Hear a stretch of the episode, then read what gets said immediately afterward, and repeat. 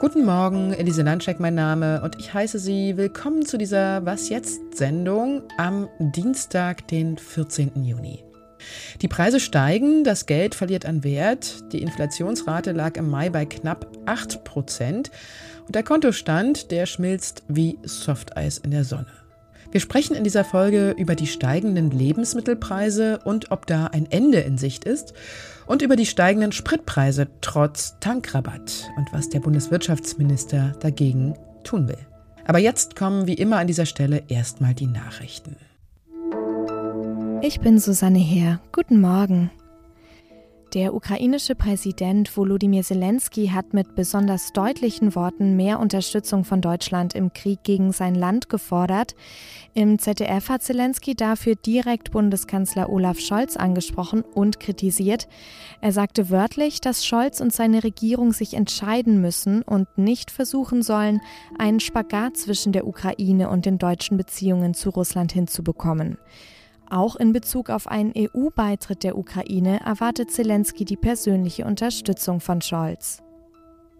Bundespräsident Frank-Walter Steinmeier hat für den Vorschlag, einen sozialen Pflichtdienst in Deutschland einzuführen, viel Kritik bekommen. Grüne und FDP hatten mit Ablehnung auf die Idee reagiert. Jetzt schaltet sich auch Bundesratspräsident Bodo Ramelow mit in die Debatte ein.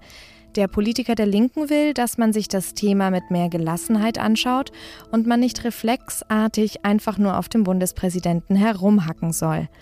Ramelow hat betont, dass die Schulpflicht auch ein Zwang sei und der Staat damit in das Leben junger Menschen eingreife. Ramelow würde sich fragen, wieso man nicht noch ein Jahr dazu definieren könnte. Redaktionsschluss für diesen Podcast ist 5 Uhr.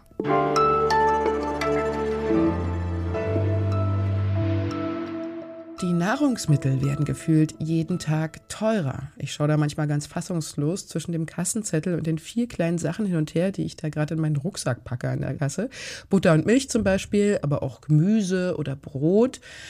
Und auf der Seite des Statistischen Bundesamts ist zu lesen, dass Lebensmittel sich im Mai nochmal um rund 11 Prozent verteuert haben. Heute beginnt der Deutsche Bauerntag in Lübeck. Dort werden die gestiegenen Preise bei den Nahrungsmitteln auch eins der zentralen Themen sein. Und der Präsident des Bauerntags, Joachim Ruckwied, hat gestern schon mal angekündigt, dass er momentan noch kein Ende der Krise absehen kann. Christiane Grefe ist die Expertin für Landwirtschaft bei der Zeit und Redakteurin im Hauptstadtbüro. Hallo Christiane. Hallo. Was ist denn der Grund für die steigenden Preise? Was sagen denn die Bauern dazu?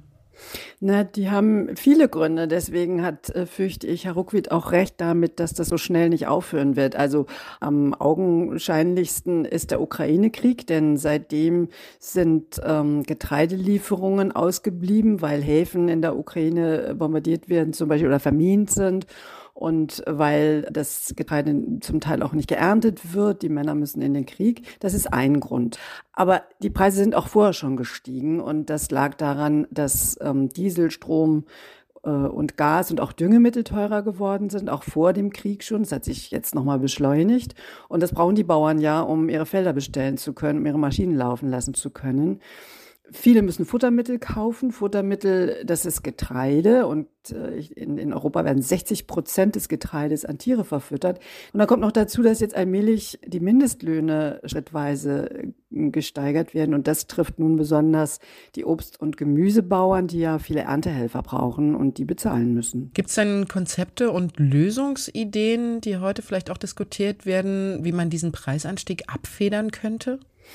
Und es gibt sicherlich auch da viele Stellschrauben, an denen man drehen könnte. Also ein, äh, eine kleine Schraube ist, dass die Bundesregierung auf äh, Flächen, äh, also dem Naturschutz eigentlich vorbehalten sein sollte, immerhin zugelassen hat, dass man Eiweißpflanzen anbaut, die man dann verfüttern kann.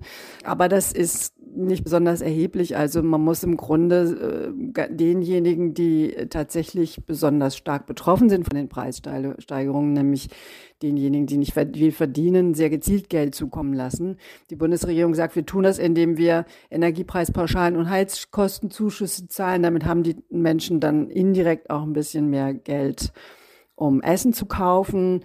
Äh, man könnte die Hartz-IV-Sätze erhöhen. Äh, man könnte Steuern auf Lebensmittel so verändern, dass zum Beispiel Fleisch teurer wird und Obst und Gemüse günstiger, sodass man damit auch noch einen sinnvollen Ernährungseffekt hat. Das wären alles so relativ kurzfristige Schritte, aber ich fürchte, trotz alledem werden wir uns daran gewöhnen müssen, dass Lebensmittel teurer werden und werden wirklich auch kulturell uns damit auseinandersetzen setzen müssen, dass wir weniger Fleisch essen, dass wir anders essen, dass wir wieder lernen, Resteküche zu machen und nicht alles wegzuschmeißen. Also da ist sicherlich noch eine, ein großer sozialer Wandel auch, der vor uns steht. Gibt es denn da auch eine Diskussion dann da heute darüber, wie sich das auf die Kaufkraft auswirkt, diese gestiegenen Preise? Gibt es da vielleicht schon Analysen, vielleicht auch wie, wie viele Leute gehen noch in Biomärkte? Kaufen die Leute vielleicht eher beim Discounter? Gibt es da irgendwie so Hinweise? Es ist jetzt schon so, dass die höheren Preise tatsächlich sich bemerkbar machen, sowohl im Fleischkonsum. Da könnte man jetzt sogar sagen, ist doch gut, das wollten wir doch eh. Wir wollten doch ohnehin, dass weniger Fleisch produziert wird aus Klimaschutzgründen, aus Artenschutzgründen. Wenn man so will, sind das im Augenblick die, die, die falschen Motive und es ist nicht wirklich gut vorbereitet. Ne? Denn so eine Preissteigerung, da muss man die Gesellschaft natürlich darauf vorbereiten. In der Tat ist es auch so, dass die äh, Konsumenten weniger Bio kaufen. Und das ist für die Bundesregierung, wenn es so bliebe, ein echtes Problem, denn die will ja 30 Prozent Ökolandwirtschaft bis 2030 erreichen. Also da haben wir dann auch einen großen Zielkonflikt und eine echte Herausforderung für die Politik, wie sie beide oder alle Ziele gleichermaßen noch erreicht, nämlich Gerechtigkeit, dass sich alle Menschen gutes Essen kaufen können, Klimaschutz und Artenschutz. Das alles unter einen Hut zu bringen, ist sicherlich nicht leicht. Ich danke dir, Christiane, für deine Einschätzung. Danke auch.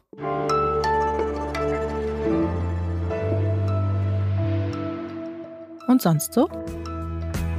Jeden Tag das Wecker klingeln hab ich langsam satt kaputt.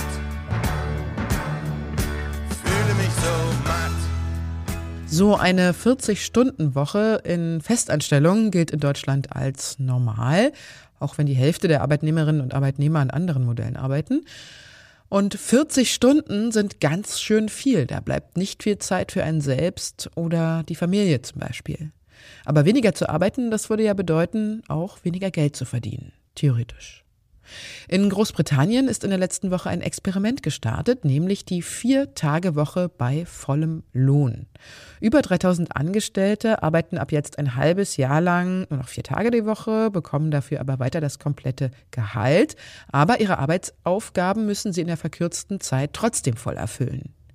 Durch mehr Freizeit könnte nämlich das Konzentrationslevel und die Motivation steigen. Man wird dann einfach schneller fertig mit der Arbeit.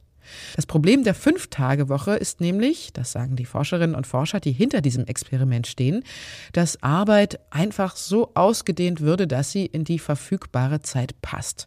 Das gilt vor allem für manche Bürojobs. Die Forscherinnen und Forscher untersuchen aber auch, ob das Stresslevel dann zu sehr steigt, wenn man die Zeit verkürzt oder gar ein Burnout naht. Rund 70 Unternehmen sind bei dem Modellversuch dabei, von einem Fish-and-Chips-Restaurant bis hin zu einer Bank. Und solche Modellversuche, die gab es schon öfter, aber dieser hier, also der britische, ist der größte und längste, den es je gab.